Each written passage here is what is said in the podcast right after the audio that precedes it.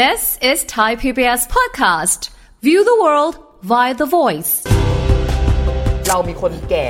เพิ่มมากขึ้น ขณะที่สัดส่วนของแรงงานรุ่นใหม่ที่เข้าสู่ระบบอะมันน้อยลง แต่คนทำงานเอาเงินตรงนี้ไปช่วยผู้สูงอายุ เพื่อเป็นเบี้ยชราภาพ หรือว่าจะเป็นเงินสำหรับการที่ เป็นเบี้ยกองทุนผู้สูงอายุอะไรก็ว่ากันไป เพราะฉะนั้นต้องบอกว่ามันเป็นความไม่สมดุลกันในเรื่องของเชิงประชากรศาสตร์นะครับ เพราะมีความหมายว่าผู้สูงอายุแน่นอนว่าคงจะต้องใช้กองทุนประกันสังคมที่เยอะขึ้น การออกแบบระบบการจัดการรายได้ยามชราภาพเนี่ยอันเนี้ยภาครัฐจะต้องคิดแบบบูรณาการแล้วมองให้มันรอบให้มันครบทุกมิติ เพราะอย่าลืมว่าเวลาที่เราจะตรวจสอบว่าไอ้กองทุนต่างๆ อะไรที่เกี่ยวข้องกับหน่วยงานรัฐอะความโปร่งใสมันไม่มี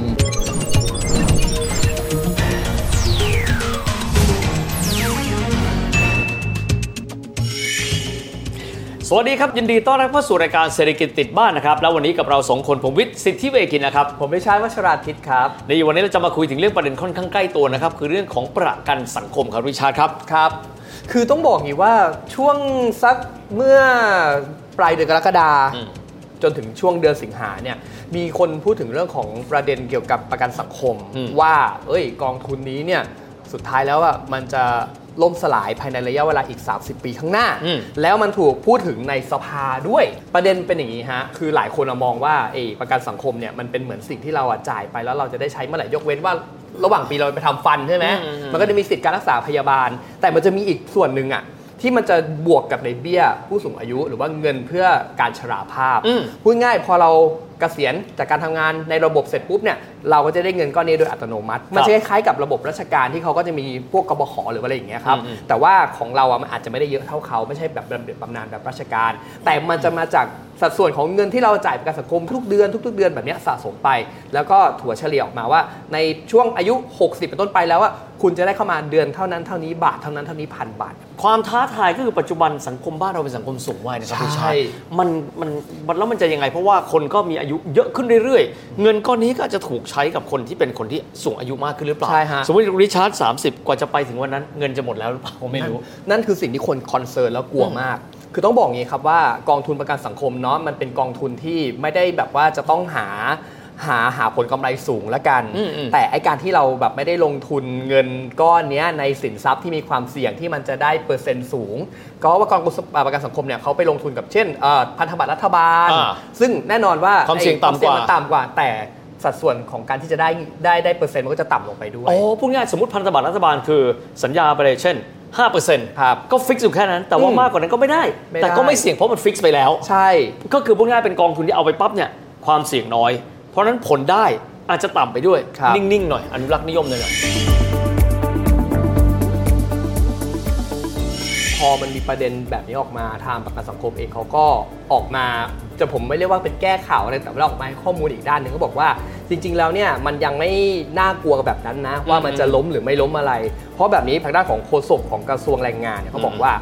ไอ้เรื่องของผลตอบแทนของกองทุนประกันสังคมในปี 2564 เนี่ย มันอยู่ที่ประมาณ 4.91%หรือว่าคิดเป็นจำนวนเงินในประมาณ70,000กว่า9,000 ล้านบาท เพราะถ้าหากว่ารวมกับเงินสมทบอื่น ๆ ต้องอย่าลืมว่าประกันสังคมเขาไม่ได้อยู่เดียว ๆ นะเขาก็มีเงินสมทบจากตรงนั้นตรงนี้เนี่ยเป็นกองทุนอื่น ๆ เข้ามา เบ็ดเสร็จแล้วอยู่ที่ประมาณ 2.31 แสนล้านบาทโอ้ครับถามว่าพอไหม มันยังคงเพียงพออยู่ณปัจจุบัน คือไอ้เงินสมทบตรงเนี้ยอย่าลืมว่าบวกกับ กำไรดอกเบี้ยจากการลงทุนในกองทุนต่างๆ จากตราสารหนี้บ้างจากอะไรบ้างจากพันธบัตรรัฐบาล แม้ว่ามันจะน้อยในสัดส่วนเปอร์เซ็นต์ แต่คือมันก็ค่อยๆ สมทบไปเรื่อยๆเรื่อยๆเรื่อยๆยกเว้นยกเว้นเลยในกรณีที่แบบสมมุติเราเจอเหตุการณ์ภัยพิบัติรุนแรงอีกแล้ว เจออย่างเช่นเราเจอโคโควิดเงี้ยอ่าอ่าวิกฤตมันเลยนะมันก็ต้องดึงเงินตรงนี้ออกมาใช้ เพราะว่าอย่าลืมว่าพอ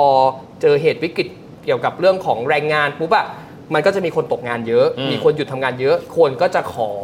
ใช้สิทธิ์อ่าประกันตนครับรายได้จากประกันสังคมที่เราเคยจ่ายไปก็จะแบ่งมาจ่ายเป็นเงินเงินเงินช่วยเหลือ ยามตกงานอะไรอย่างเงี้ย ถ้ามันไม่เกิดเหตุการณ์แบบนี้อีกนะ ก็ยังคงไปได้เรื่อยๆ แต่ถ้าเกิดว่าเหตุการณ์แบบนี้เกิดขึ้นอีกในระยะเวลาอันใกล้อะอันเนี้ยอาจจะต้องมาดูในเงื่อนไขว่ามันจะมีการปรับเปลี่ยนได้ไหมว่าสามารถเพิ่มหรือว่าลงทุนในเอ่อกองทุนหรือว่าในอะไรที่มันมี ความเสี่ยงที่มันเพิ่มขึ้นมานิดนึงแต่ไม่ได้เสี่ยงขนาดลงทุนในหุ้นหรืออะไรอ่าเพื่อให้สามารถมีเงินจากผลกำไรตรงนี้มาได้บ้างก็ยังดี อีกส่วนหนึ่งก็คืออย่างที่เฮียบอกไปสังคมผู้สูงอายุ เรามีคนแก่เพิ่มมากขึ้น ขณะที่สัดส่วนของแรงงานรุ่นใหม่ที่เข้าสู่ระบบอะมันน้อยลง แล้วมันก็จะน้อยลงเรื่อยๆเรื่อยๆพูดง่ายว่าเราอะมีคนทำงานลดลงอืมแต่คนทำงานเอาเงินตรงเนี้ยไปให้คนแก่ดูแลเพราะเหลือว่า 60 แล้วอะ ถ้ามันยังใช้เกณฑ์นี้นะ 60 เกษียณเขาก็ไม่ต้องจ่ายเงินเข้าสู่กองทุนประกันสังคมแล้วไง แต่คนที่เป็นรุ่นวัยทำงานอย่างเราเนี่ยแหละ ครับ ยังต้องจ่ายเงินเข้าสู่กองทุน เพื่อปันเงินส่วนหนึ่งไปช่วยผู้สูงอายุ เพื่อเป็นเบี้ยชราภาพ หรือว่าจะเป็นเงินสำหรับการที่ เป็นเบี้ยกองทุนผู้สูงอายุอะไรก็ว่ากันไป เพราะฉะนั้นต้องบอกว่ามันเป็นความไม่สมดุลกันในเรื่องของเชิงประชากรศาสตร์นะครับเพราะมีความหมายว่าผู้สูงอายุแน่นอนว่าคงจะต้องใช้กองทุนประกันสังคมที่เยอะขึ้นใช่ครับขณะที่คนที่จ่ายสมทบเองอาจจะเป็นคนที่บอกว่าแล้วในอนาคตเนี่ย จะได้ใช้ผลประโยชน์จากสิ่งที่ตัวเองสมทบไปหรือเปล่า ยิ่งรูปแบบการบริหารเงินเนี่ยจะเป็นรูปแบบที่ไปลงทุนกับสินทรัพย์ที่ไม่เสี่ยง ไม่เสี่ยงก็มีความหมายว่าอะไรครับ ผลตอบแทนต่ำเป็นเงาตามตัวไปด้วย ทีนี้มีการเสนอทางออกเพิ่มเติมเลยไหมครับริชาร์ดครับ มีอยู่หลายหน่วยงานอืมแบงก์ชาติก็พูดอืมเอ่อทางด้านของเออทางมูลที่ป่วยอุปกรณ์เองก็พูดอืมหรือแม้กระทั่งนักวิชาการด้านเศรษฐศาสตร์เองก็พูด คือต้องบอกงี้ครับว่าเรื่องเหล่านี้มันเป็นเรื่องที่เราจะต้องคิดตั้งแต่ตอนนี้ เพราะถ้าอนาคตเนี่ยไม่วางแผนกันอะไม่ทันแล้วไม่ทันแล้วปัจจัยต่างๆ ที่เขามองก็คือว่าการออกแบบระบบการจัดการรายได้ยามชราภาพเนี่ยอืมอันเนี้ยภาครัฐจะต้องคิดแบบบูรณาการแล้วมองให้มันรอบให้มันครบทุกมิติ ครบทั้งองค์ระบบมากขึ้น แล้วก็วิเคราะห์ถึงผลกระทบที่ให้มันครอบคลุมมากที่สุด เพราะอย่าลืมว่าตอนเนี้ยประเทศไทยอะเวลาที่เราจะตรวจสอบว่าไอ้กองทุนต่างๆ อะไรที่เกี่ยวข้องกับหน่วยงานรัฐอะความโปร่งใสมันไม่มีอืมความโปร่งใสมันอาจจะไม่สามารถตอบตอบได้ทั้งหมดว่า จริง ๆ แล้วที่คุณทำอยู่เนี่ย มันเอาไปลงทุนถูกที่ไหมเพราะก่อนหน้านี้เราก็เคยเห็นเนาะว่าหน่วยงานภาครัฐเองที่เขามีกองทุนเหล่านี้เขาก็ไปลงทุนในหุ้นในอะไรที่มันสุดท้ายมันก็มีประเด็นเรื่องของอาบริษัทหุ้นเอยมีปัญหาอะไรอย่างเงี้ยใช่ไหมครับอันนี้คือสิ่งที่เขาบอกว่าเอ้ยในเมื่อเงินนี้มันเป็นเงินของประชาชนอืมต้องตรวจสอบได้ครับนะครับสองก็คืออันเนี้ยน่ากลัวสุด เพราะผมเชื่อว่าหลายคนถ้าเกิดว่าเราเรามีการแก้เกมตรงนี้มา ไม่รู้นะจะเป็นประท้วงเหมือนแบบแถวยุโรปหรือฝรั่งเศสหรือเปล่าอ่าๆก็คือการขยับอา ยุยืดอายุเกษียณจากใช่60 เป็นจะ 65 หรือ 62 ปีอะถือว่ามันก็ยืดกันหมดอะ เอ้า ก็คุณคุณเกษียณช้าไป บางคนก็มองว่าก็รออยู่นะ ปรากฏเอายังไม่ถึงอีกเหรอ แต่อย่างนี้ อะอย่างอย่างอย่างบางคนเขามองว่าพอถึง 60อะมันมันอยากจะถึงช่วงแลนดิ้งอยากพักแล้วอืมอืมไม่ใช่มีหลายคนที่เขาบอกว่า 60ฉันยังมีแรงอยู่ บางคนเขาก็อยากรู้สึกว่าเอออยากพักแล้วแล้วเขาอยากครันบอนนอนกินเงินสบายๆมันก็มี อะอย่างเช่นที่ฝรั่งเศสที่อย่างที่เราเห็นกันเรื่องของการประท้วงในการขยับขึ้นในส่วนของอายุเกษียณ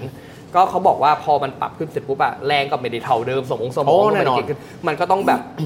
ชะลอตัวไปตามไปตามวัยตามอายุอะไรอย่างเงี้ยครับสุดท้ายแล้วอะพอเขายังต้องลากชีวิตตัวเองต่อไปนั่นหมายความว่า เขาก็ยังคงไม่ได้ใช้เงินที่เขาเก็บสะสมมาทั้งชีวิตอืมต้องรอไปอีก 2 ปีหรือ 5 ปี แต่ผลที่ตามมาคือว่าโอเคมันมีเงินเข้ามาเข้ามาก็จริงนะอืมอืมแต่สิ่งที่หลายคนคอนเซิร์นมากกว่าคือ อายุของคนที่อยู่ในวัยทำงานน่ะมันไม่มันไม่สมดุลกับคนแก่ไงพออคนทำงานมันมีสัดส่วนน้อยอะคนวัยทำงานแบบ25 ถึง 35 ถึง 40 ปีเนี่ยอืมมันเป็นช่วงที่กำลังแบบโอ้โหพัฒนาตัวเอง โกยเงินโกยทองมา แล้วก็ไปจ่ายภาษีจ่ายประกันสังคมอืมแต่พอ ไอ้คนกลุ่มเนี้ยแก่ไปเราไม่ได้มีคนใหม่ ๆ เกิดขึ้นมา ปัญหาคือคนกลุ่มเล็ก ๆ ที่อายุวัยหนุ่มสาว แบกคนแก่จำนวนหลักหลายล้านโอ้คนแทนที่เราจะได้ใช้เงินอย่างแบบว่าไอ้ที่เราเก็บมาครับกลายว่าเราก็ต้องแบบสะสมไปทางเนี้ยอืมให้คนสูงอายุที่เขามีสัดส่วนมากกว่าคนหนุ่มสาวนั่นเองครับต้องบอกแบบนี้ว่าเรื่องของความท้าทายเชิงประชากรศาสตร์ไม่ใช่เฉพาะบ้านเราอย่างเดียวนะคครัรับบถ้าเราลองมองไปดูอย่างที่เราเคยรายงานไปแล้วเช่นกรณีเกาหลีใต้เนี่ยคนเด็กเกิดใหม่ มีจำนวนน้อยกว่าคนที่เสียชีวิตครับนะครับมีความหมายนะครับว่ายิ่งวันแล้วเนี่ยจะมีโครงสร้างประชากรที่มีคนอายุเยอะมากขึ้น ประเด็นก็คือว่าคนที่อายุมากขึ้นเดี๋ยวนี้ครับริชาร์ดครับจะพบว่าอยู่ยาวขึ้นอืมแข็งแรงขึ้นใช่ทีนี้ถ้าเกิดว่าเราลองมาดูนะครับ ข้อเสนอนะครับจากทางด้านรองศาสตราจารย์ดรเจิมศักดิ์ปิ่นทอง ท่านก็เป็นนักเศรษฐศาสตร์นะครับแล้วก็สื่อสารมวลชนด้วย ท่านมีข้อแนะนำที่น่าสนใจมากครับเอาข้อแรกเลยอืมในเมื่อบอกประกันสังคม อาจจะต้องมีภาระในเรื่องของการรวมนะครับเรื่องชราภาพไปด้วย ก็แยกมันออกมาสิอะถ้าเกิดแยกออกไปปั๊บก็มีความหมายว่าจะได้แยกเห็นเงินชัดเจนเลยว่า ส่วนนี้ประกันสังคมครับดูแลคนที่เป็นวัยหนุ่มวัยสาวก้อนหนึ่ง ในขณะที่ชราภาพอันนี้ก็แยกออกไปอีกส่วนหนึ่งนะครับ ส่วนที่สองครับเรื่องภาษีมูลค่าเพิ่มครับ ตอนนี้เรา7%ใช่ไหมครับท่านบอกว่าลองแบบนี้ไหมเพิ่มเป็น 10อย่าตกใจนะครับอีก 3%ที่เพิ่มขึ้นมาไม่ได้หายไปไหนอืมอีก 3%เนี่ยสมมุติว่าเรามีการใช้จ่ายและจ่ายแวดเนี่ย10%ครับจะมีการบอกเอาไว้ว่าอีก 3%นี้เนี่ย ใครเป็นคนซื้อสินค้า แล้วก็เก็บตรงเนี้ยสมทบเอาไว้เพราะยุคปัจจุบันครับเทคโนโลยีดิจิทัลมันดีเพียงพอที่จะรู้ว่าเราเนี่ยซื้อสินค้าอะไรแล้วจ่าย VAT เท่าไหร่ครับพอรวบรวมเสร็จปั๊บเงินก้อนนั้นไม่ได้หายไปไหนครับ เพราะเกษียณอายุเงิน VAT 3%ที่เราใช้จ่ายไปเรื่อยๆก็จะถูกสมทบเข้ามาจากทางภาครัฐ ก็มีความหมายว่าเมื่อท่านจ่าย VAT เพิ่ม เงินก้อนนั้นไม่ได้หายไปไหน สมทบและเอากลับมาคืนท่าน เมื่อเวลาที่ท่านเกษียณอายุแล้ว อีกส่วนหนึ่งนะครับ เรื่องของการเอ่อจ้างงานของคนที่มีอายุเกินกว่า 60 ปี ปัจจุบันต้องยอมรับว่า 60 ปัจจุบันกับ 60 อดีตเนี่ยความแข็งแรงไม่เท่ากันใช่บางคนก็บอกว่าทำงานต่อได้ ถ้าเกิดว่ามีบริษัทหรือองค์กรใดก็ตาม จ้างงานคนที่เกินอายุ 60 นะครับเขาก็ยังจะมีรายได้อยู่ด้วยนะครับ ทั้งนี้ทั้งนั้นเนี่ยก็จะทำให้คนที่มีอายุมากขึ้นนี้เนี่ยเขามีรายได้มากขึ้น แล้วก็มีสุขภาวะที่ดีด้วยนะครับเพียงแต่ว่าอาจจะต้องมีการแคปเอาไว้นะครับว่าเงินเดือนในส่วนนั้นจะเป็นเท่าไหร่ด้วย ก็น่าจะสามารถที่จะคอยนะครับ ค้ำยันสิ่งเหล่านี้ได้ คือการรองรับสังคมผู้สูงอายุ ในขณะเดียวกันเนี่ยก็สามารถที่จะดูแลระบบประกันสังคมได้เป็นอย่างดีควบคู่ไปด้วยครับริชาร์ดครับก็ถือว่าเป็นประเด็นที่พวกเราคงจะต้องร่วมกันคิดนะครับเพราะว่าครับเงินก้อนนี้ใครก็ตามที่เป็นผู้ประกันตน ก็ล้วนแต่ว่ามีส่วนด้วยกันทั้งสิ้นครับเพียงแต่ว่าด้วยลักษณะความท้าทายในเชิงโครงสร้างเอง ก็คงจะต้องกลับมาคิดแล้วล่ะครับว่าถ้าสังคมเราเดินหน้าไปสู่สังคมสูงวัย จะสามารถบริหารจัดการเงินส่วนนี้ได้อย่างไรกันด้วย แต่ในครับขณะเดียวกันภาคประชาชนเองนะครับใครก็ตามที่คิดว่าเราสามารถที่จะนะครับเอ่อมีพื้นฐานสามารถที่จะดูแลตนเองได้นะครับ ครับ เช่นการดูแลเรื่องของตัวการประกันสุขภาพในอนาคตแบบนี้ ก็น่าจะสามารถที่จะแบ่งเอาภาระไปได้ไม่มากก็น้อย แต่ว่าส่วนหนึ่งจะดีมากๆเมื่อสักครู่เนี่ยพูดถึงต่างประเทศการดูเปรียบเทียบกันกับประเทศอื่น ซึ่งมีลักษณะแบบเดียวกันกับเราก็ช่วยได้พอสมควรเนาะ ใช่ครับผม ฉะนั้นก็ถือว่าเรื่องเนี้ยผมอยากให้ทุกคนเตรียมตัวไว้ดีกว่าอืมโอเคแหละ ประกันสังคมมันเป็น ปัจจัยในการที่เป็นรัฐสวัสดิการพื้นฐาน แต่เราอาจจะต้องมองในมุมของการบริหารจัดการเงินด้านอื่นนะคุณอาจจะต้องดูเรื่องของการลงทุนอื่น ๆ เพิ่มเติมไหมอืมหรือว่าบางคนเนี่ยอาจจะต้องเรียนรู้หลักการเงินเพิ่มเติมขึ้น เพื่อว่าอย่างน้อยอะพอเวลาเรามีกระเป๋าเงินหลายทางอะมันมันก็จะดีกว่าที่เราจะต้องไปรองเงินอยู่ทางเดียวอืมอืมทุกวันนี้มันมีผลิตภัณฑ์ทางการเงินเยอะแยะครัมาบกมายฮะในการที่เราจะสามารถเก็บออม หรือว่าเราสามารถที่จะไปได้ผลตอบแทน ภายภาคหน้าอืมจากการเริ่มเก็บออมหรือว่าเริ่มลงทุนตอนนี้ ฉะนั้นสิ่งเนี้ยผมเชื่อว่ามันน่าจะเป็นอีกหนึ่งทางรอดและกันอืมของคนทำงาน วัยทำงาน หรือว่าคนที่อยู่ในระบบสังคมที่มันเป็นระบบของการที่จะต้องใช้เงินขับเคลื่อนน่ะอืมอะอืมเพราะว่าเดี๋ยวอนาคตเนี่ยเราต้องเจอเรื่องของดอกเบี้ยเพิ่มอะไรอย่างเงี้ยตอนเนี้ยผมว่า วางแผนการเงินให้ดีอืมมีตรงเนี้ยเป็นเหมือนปัจจัยพื้นฐาน แต่เรื่องอื่นๆ ที่คุณจะต้องหาเพิ่มเติมนั้น อันเนี้ยเป็นหน้าที่ที่คุณต้องเรียนรู้กับมันนะครับเรื่องของการวางแผนนะครับด้วยการที่เรามีขาหนึ่งคือการประกันสังคมด้านหนึ่ง แต่คนทุกคนสามารถวางแผนทางการเงินของเราได้ด้วยเช่นเดียวกันเป็นครับการลดนะครับภาระอันอาจจะเกิดขึ้นนะครับเมื่อเวลาที่เรามีอายุมากขึ้นด้วยนะครับและนั่นก็เป็นภาพรวมนะครับของรายการรัฐเศรษฐกิจติดบ้านในวันนี้นะครับสำหรับวันนี้เวลาหมดลงแล้วพบกันใหม่โอกาสหน้า สวัสดีครับ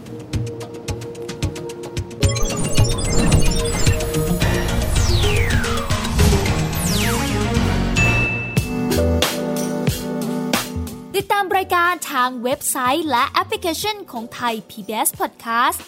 Spotify SoundCloud Google Podcast Apple Podcast และ YouTube Channel Thai PBS Podcast Thai PBS podcast. View the world via the voice.